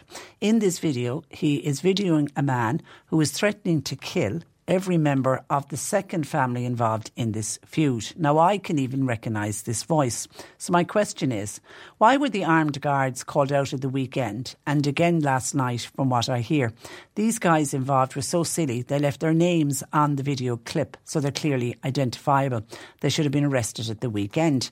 These guys are terrorising innocent people in their local graveyard and also in the countryside, and that signed a concerned uh, listener. And I did see CorkBeo are also reporting on this that there are people in Charleville in North Cork who are really nervous and fearful for their own safety because tensions are boiling over in this uh, local feud. And seemingly there's a number of these what they what they call them calling out videos that are posted online where you've got one family calling out the other family you know to try and sort it out. Now an armed guard unit was rushed, did rush to Charleville on Saturday, and that was actually several youths were seen in the town centre wielding knives and slash hooks. It's believed the young men were seen gathering in the Holy Cross graveyard in the mid afternoon. And for people who don't know Charleville, the, that's the Holy Cross graveyard is the graveyard, isn't it, on the way into the way into Charleville from the Mallow uh, side. Anyway, the armed Gardaí arrive and the situation was quickly brought under control. Gardaí have confirmed there's a number of public order incidents in the town on Saturday, which are all believed to be linked to this ongoing feud.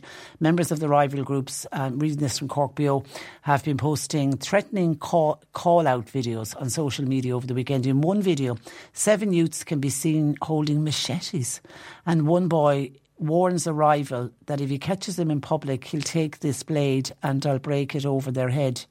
Another post shows a gang actually in the graveyard. Oh my God, how disrespectful is that? And they're taunting another uh, group while slamming weapons and gardening tools off the ground and yelling, We're outside your site, you won't come out. And concerned residents, obviously, who have asked CorkBeo not to name them, they're deeply upset by the incidents and some are actually afraid to leave their homes. And there is a full Garda investigation uh, on at the moment. And a spokesperson said the Garda are investigating a number of public order incidents which occurred in Charleville on Saturday and the investigations are ongoing and there's no further information available at this time. But it's just to see um, video footage in, a graveyard. And you think, you know, at this time of year, so many people are going and will be going to the graveyard. I would hate to think that anyone is nervous about going to visit the grave of their loved one for fear that they'll get caught in the middle of some kind of a a feud that's going on between uh, family members. It, it does look quite, quite shocking, and I can understand where that listener is saying how concerned uh, people uh, are. As I said, the Gardaí are investigating it, so let's hope they'll get to the bottom of it and that feud will be sorted out uh, sooner rather than later. 0818 103 103, our lines are open. The C103 Cork Diary. With Cork County Council reminding you to support local when choosing gifts this Christmas. And talking of bereavement, tonight at 7.15, Anam Cara are holding their West Cork meeting in the Fernhill House Hotel in Clonakilty. All bereaved parents from the area are welcome. Now, it's regardless of the age your child died or the circumstances of the death. There's no need to register. You can just arrive tonight at 7.15. Shanballymore Bingo, that's on at 8. That's in the community centre. All are welcome. Choir practice in Doneraile's presentation pastoral centre will go ahead tomorrow at 7 o'clock. New members welcome.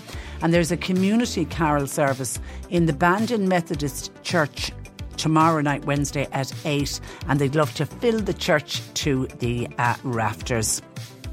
And Schull Christmas Day Swim, that's an aid of Cope Foundation, that will take place Christmas Day, 12 noon from the Schull Pier. Now, limited registration is available for latecomers, and that will happen at 11.30.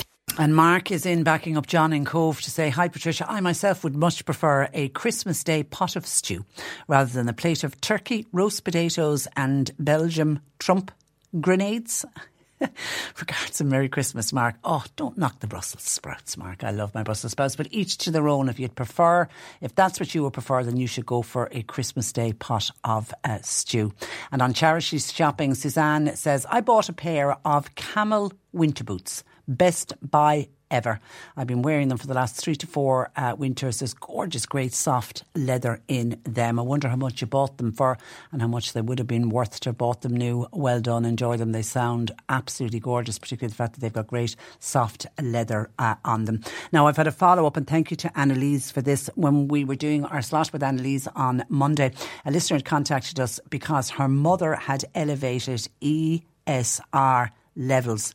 And uh, she was wondering, asking Annalise what could she do to uh, reduce them. And Annalise said she'd have to do a little bit of investigation and check it out for her. And true to her word, Annalise is great. She came back and said an elevated ESR test level shows that your red blood cells sink faster than normal. And it means that there's some medical condition causing inflammation in the body. Faster ESR rates mean higher levels of inflammation. So Annalise says that the natural anti inflammatories that she mentioned, such as turmeric extract, boswellia, and astaxanthin will help. Uh, but really, Annalise says the key is to figure out the medical condition and what is causing your mother to have these elevated ESR tests. So I would be saying back to the doctor on that one, but the best of luck uh, with it. And just staying with Annalise, often when Annalise is on, we will have listeners contact us either about children or themselves as adults who are suffering from eczema or eczema, uh, whatever way you want to pronounce it. And the itchiness in particular can be absolutely uh, horrendous. When I saw yesterday one of these breakthroughs, I love seeing medical breakthroughs, and it's scientists, it seems now, they're on the verge of a medical breakthrough that will take the itch out of eczema. Researchers from Harvard they've identified a bacteria that they say is responsible for the urge to scratch. Now, that urge to scratch, it feels satisfying when you're you're doing it, but then of course it creates even more inflammation and it creates even more damage to the eczema sufferer's skin. They now believe that with a little modification, a readily available treatment for blood clots can actually break the irritation cycle of itch, scratch, relief, and repeat. Uh, the pill called vorapaxar can be turned into a topical cream that you would apply onto the eczema, and that will help stop the sensation of itchy skin reaching the brain. About one in five children and one in ten adults suffer from eczema, a condition that causes dry and itchy patches of the skin. Now, the condition tends to run in families with symptoms flaring up in dry weather and where sufferers come in contact with some kind of uh, an irritant. I mean, it could be something like you know, the laundry detergent that you're actually using. So the Harvard School of Medicine said, We have found that itching can be caused directly by this bacterial pathogen, uh, which is seemingly very common and it's found in about 30% of people. And it's found this pathogen is found mainly in our nose. The researchers who worked there published uh, their findings in the scientific journal Cell, and they found that the bacterium is, when it's allowed to flourish, that leads to the urge to scratch. And I know some people will have really, really bad eczema as a child and they'll grow out of it. Sometimes it can be linked to dietary, sometimes it can be linked uh, to like a lactose in, intolerant, but for others, they'll continue with it all of their lives and others will develop it as adults. And I'm wondering if it's going to take the itch away from, from eczema. It does seem like a massive breakthrough. Would it also help for things like um, psoriasis, etc.? So that's a, a real good uh, breakthrough. We'll keep an eye on that. Um, we're off to Boherbue where Joe Heffernan uh, joins us. Good afternoon to you, Joe. Good afternoon, Patricia. And you weren't with us last week because you had to have a little bit of a procedure done. So I suppose, I first did. off, how are you? And uh, everything went well. I'm coming around, and I'd like to also say a thank you to to the nurses, doctors, and staff at uh, St Patrick's Ward and the Bons who looked after me extremely well. Good, good. They And- did, they and- did. I'm coming round. I'm hoping to be fairly right for Christmas. Brilliant, brilliant. And Mm. to- and today, what we always do on our final chat before Christmas, we always talk about bereavement at uh, Christmas. And I'm always Yeah. very conscious every year when we do this. You know, this time last year there was people listening to this, and it wasn't they weren't affected by it at all. But you know, unfortunately. You know, we've lost people throughout this year, and and, Indeed and we that have. and that first Christmas can Yeah. be very difficult. Yes, and I would like to offer my sincere condolences to all in C103 and our listeners who have lost a loved one this year and indeed in past years as we remember them at Christmas. We had many tragic deaths here in Boherbue in the uh, in the late uh, months of 2023 and our sincere condolences there. And I'd like to say um, a very old friend from Fermoy, Tom Kavanagh, died last year. Now, Tom had contributed so much to his town, his county, and the country. As they say, he had done the state some service. So, condolences to all of uh, Tom's family Yeah, and all his uh, yeah, friends. and I'd listen over the years. I spoke with Tom on many, many Yeah. occasions, particularly through his work with Eyeball that he set up. He was he was a great man, and of course us here at C103, our own Paddy Palmer. Uh, unfortunately, Oh, at the, sta- at the well. start of uh, of this year, this is What a tragedy. Yeah, and My this is this is It shook us all, It did, it? it did, and it's his family's uh, first year uh, without him. So we're thinking of everybody uh, this year who uh, f- are facing into that first uh, Christmas, uh, the first empty seat around uh, the table. It can be so difficult, and indeed for others who maybe maybe the second and the third year there isn't unfortunately a magic switch that suddenly goes off and bereavement is gone and everything is uh, fine. And I think one of the best pieces of advice that you give every year it's there, there's no right or wrong way to do uh, grieving. You always say there are no musts and no have tos. So just explain that. Well, absolutely. Um, uh, the thing about it is that um, uh, everyone's grief can be different. It's very personal. It's very indu- individualistic. So there, there isn't uh, there, there isn't a right way or a wrong way to grieve. So I would say a few things. For example, don't be afraid to raise the subject of bereavement or to verbalize memories of the loved one. Um, even if you might have an idea, I don't want to change the atmosphere maybe around the Christmas um, uh, time. Um, I don't want to bring the mood down. But uh, if you share how you feel at this time, most most people will be glad to facilitate that. And things that can trigger um, uh, feelings of grief, certain traditions or rituals may be particularly painful without your loved one. So if you're not up to this year, change or don't do the rituals or traditions that were always done. Um, you might go back to old traditions next year, but for now, just deal with this year. Some people will wish to visit the grave on Christmas Day. If you feel like that, do it. If you would prefer not to, don't. Yeah, Otherwise, and uh, yeah, I, d- I do think that's an important one. You know, some people get great solace out of the graveyard. Uh, Yeah. Others get absolutely nothing from visiting the graveyard, and then there are others who just find it too upsetting. So if Yes. you've got, yeah, I'm thinking in particular, say a family group who's lost a much loved parent this year, and of course Christmas Day, oh, let's all go to the grave. If one doesn't want to go, then that's okay. That's okay for that person to stay at home and let everybody else go. Absolutely. And put your own bereavement needs first and foremost um, at this time of year, and indeed at any time. Um, you're entitled to be, uh, I, I don't like the word ever selfish, but self care with your time. Uh, the things you're prepared to do and the things you're not prepared to do. And to be clear, and most people will respect that. Um, you can say no, for example, to invitations that that you're not up to. Um, Yeah, do what uh, feels yeah, best for I- yourself. I don't know if you remember now, God, it's at least maybe 10, 15 years ago when we were having this uh, chat. Uh, a woman contacted us who had lost her much loved husband uh, during uh, the year, and, and she didn't have any children, but she, he- she had a wide circle of, you know, nieces and nephews and, and friends, uh, etc. And everybody, she was inundated with invitations to go to various houses on Christmas Day. And she had decided earlier on that what she wanted to do was be on her own. She wanted to be on her own with her own thoughts. And she felt that that was her best way to get through uh, Christmas Day.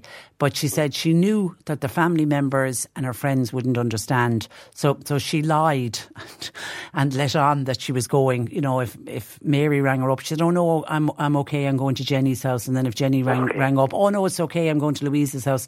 And but she ended up staying on her own. I remember she contacted us in the new year and she said it was the best thing she did. She just wanted to be in her own thoughts and you know, and she felt that was the way she wanted. Now, the following year, she said, "I'll be, I'll be well up for it. I'll be able to go." And I just thought, "Good on you." You know, I Yes. mean, it was awful that she felt pressurised in, into lying, but I suppose she didn't want to offend anyone. But she Right. did what was right for her.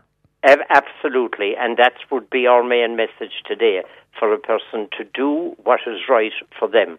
Um, if something uh, amuses you and you laugh, perfect. There are no rules, no rules whatsoever. And the the first Christmas without the loved one will affect us even more deeply than um, uh, you know when the um, when the death of the loved one was some time ago. It's a time when we would expect this person to be present. You know, um, we were all at home uh, for Christmas.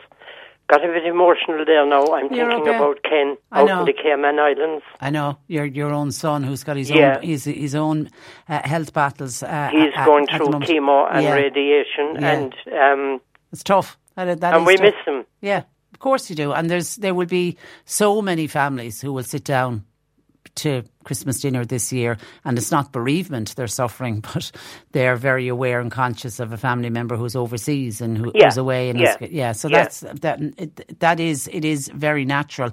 But I Yeah. think you know, don't be afraid to talk about. I think the bereaved sometimes are afraid to, and others, not so much the bereaved, others are afraid to talk about the person, and and you know that is so important.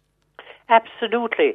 And I mean, I've heard of people who will take out the photo album Yeah, lovely. and will go through different, uh, you know, memories that way. Um, uh, so, like, to be mindful, to be aware of what you're doing and feeling, um, and um, and to tune into that. That you don't have to avoid um, either feeling okay for an hour or two or bad for an hour or two. Um, you know, eh, the only person that you really need to attend to at this time of year in a bereavement is yourself. Now, that's not selfish, that's self care. Um, for example, if you're a person for prayer, remember the deceased in maybe in the church or in prayer at home. Um, if others uh, are not of that um, uh, belief, fine. They'll they'll do things their way, and not to feel guilty if you enjoy some, say, a favorite television program or some music on the day. Um, you know, engage in what you always enjoy when uh, that uh, is what you want to do. Um, uh, and there's no need to feel apologetic about having a good hour, having a good couple of hours. Yeah. Um, And you there know, will be times, you know, during the day and over the festive season where you will feel like crying. And Oh, yeah. and that's okay too. It's absolutely 100% okay. For example, I mean, things like dressing the Christmas tree, hearing Christmas carols, these are all reminders. And they might be, you know, uh, overwhelming for a while. Uh, they might be consoling for another person. Again, to reiterate, there are no rules. There's no right way and there's no wrong way to grieve.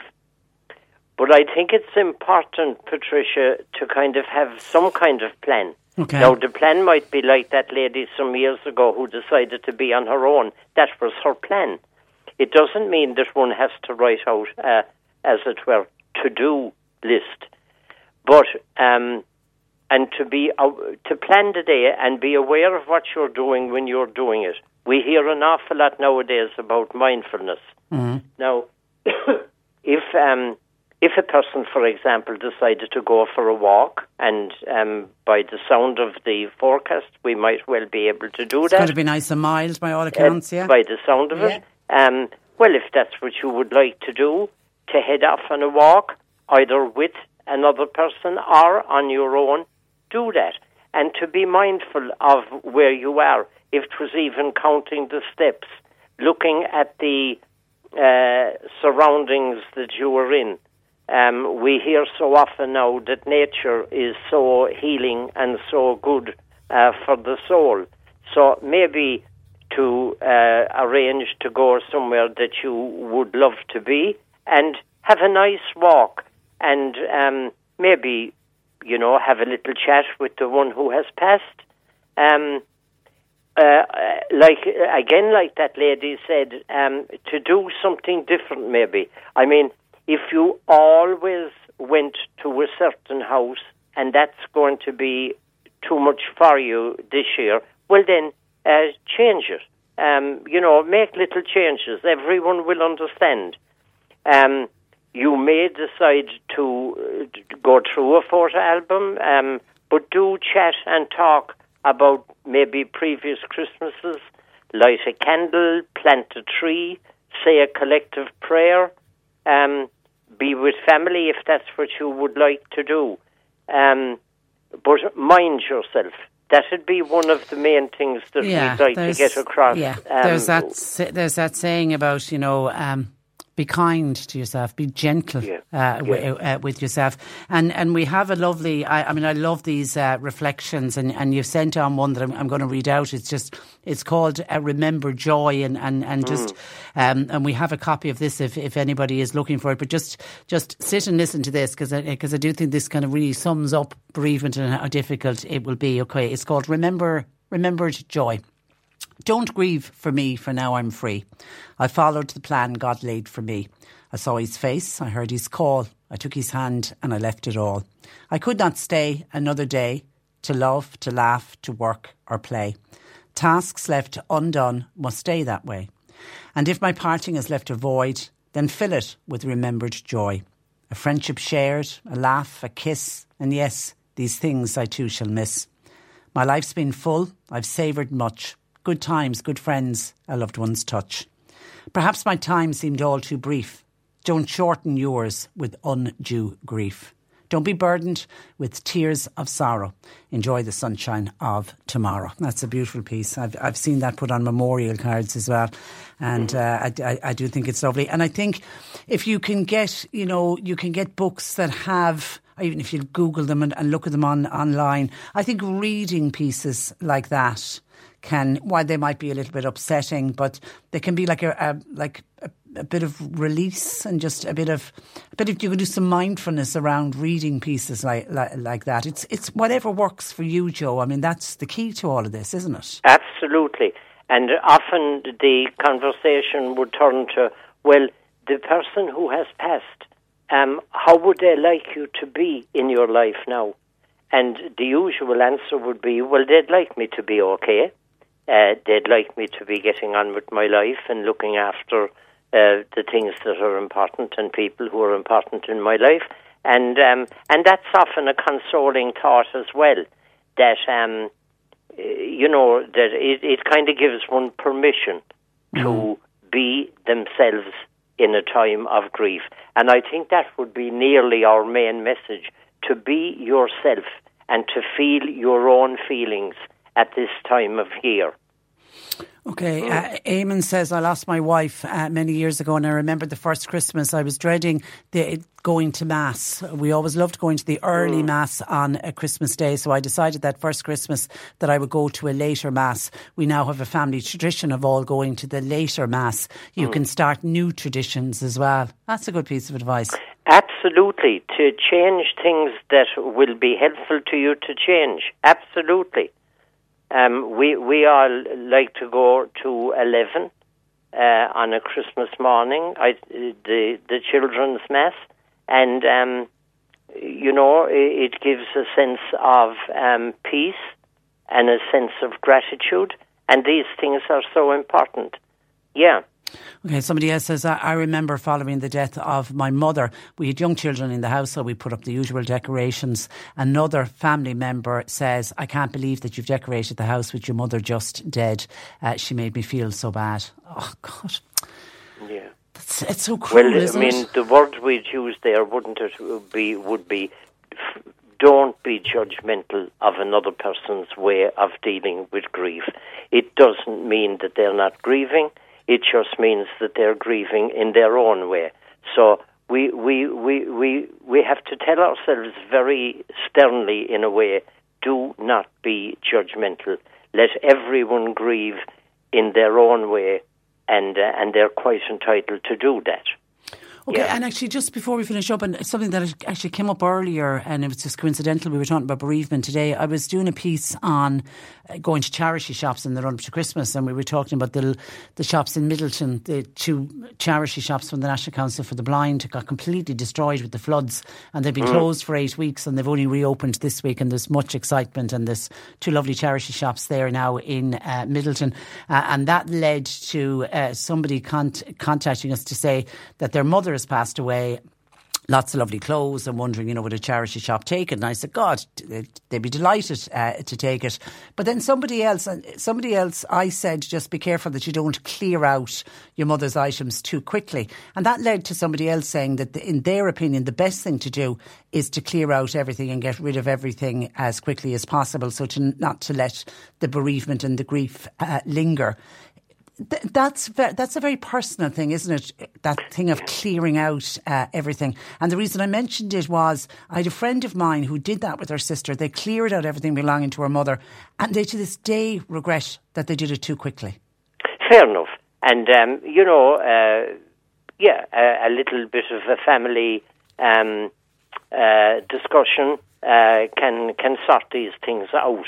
And um, everyone means well. Uh, you know, they're just trying to deal with the situation as best they can and to understand that, that no one is kind of trying to be bossy or no one is trying to say, we'll do it my way. Um, uh, you know, uh, a, li- a little bit of discussion um, can sort these things out, and with a clear understanding that everyone means well. Yeah, yeah. Yeah. But it's just, I, I think in those early days of grief, I think you can do things that you then might regret afterwards. So it's just to give yourself a little bit of breathing space, I suppose, more than anything. You're dead right. you yeah, because the thing about it is that um, you know uh, sometimes actions or words or anything like that that are done in haste um, can be regretted later. It's time for a pause, and um, the pause is very important in life in so many ways. That um, you know, impulsive um, actions or words uh, can often lead to regret. So that, um, uh, yeah, uh, a little bit of um, a little bit of thought, a little bit of um, discussion, and uh, definitely uh, not to rush into anything when the emotions are very high. Yeah. Yeah, take your time. Be kind to Mm. yourself. We go back to Yeah. that. Listener says that verse you uh, read out, remembered joy. I have that verse on my son's memorial card. He's now gone 15 years and our hearts are still broken. We'll never stop uh, missing him. God help you. God bless. God help you. Um, hi, Patricia. Could you say Happy Christmas to Joe and thanks for all his wonderful advice over the year. It's always great. Many thanks. That's from Stephanie. and I can you. see a number of other people saying, Wish uh, Joe a very happy Christmas. Hope he makes a full recovery from from his procedure and somebody is looking for your uh, telephone number. Barry says, always love listening uh, to Joe. Can I have his telephone number? You can. Joe's number is 086 834 8145. I take it you're on a break for Christmas, though. You'll be back in the new year. Absolutely. Yeah, I okay. hope to be back around the third or the, you know, ar- around then. Around yeah. the beginning yeah, and it's wonderful to have time to recuperate Yeah. um, from the operation. Well, yeah. listen, you mind yourself, and Mm. thank you uh, for all of your support and, and work during the year on the slot. We enjoy chatting every Tuesday. Yourself, Mary, and the rest of the gang have a great Christmas, and we'll talk to you in 2024. Absolutely, and happy Christmas to all of you there at C103 for your kindness and time. Okay, God bless. Mind yourself. Take care. That is the wonderful Joe Heffernan who runs a counselling practice in Boherbue, 086 834 8145. Okay, that's where I leave you uh, for today. My thanks to Bernie Murphy for producing. Nick Richards is with you for the afternoon, and we will be back with you for Wednesday's edition of the programme tomorrow morning at 10 o'clock. Until then, Patricia Messinger, very good afternoon. For the ones who know safety isn't a catchphrase, it's a culture. And the ones who help make sure everyone makes it home safe. For the safety minded who watch everyone's backs, Grainger offers supplies and solutions for every industry, as well as safety assessments and training to keep your facilities safe and your people safer. Call clickgrainger.com or just stop by. Grainger for the ones who get it done.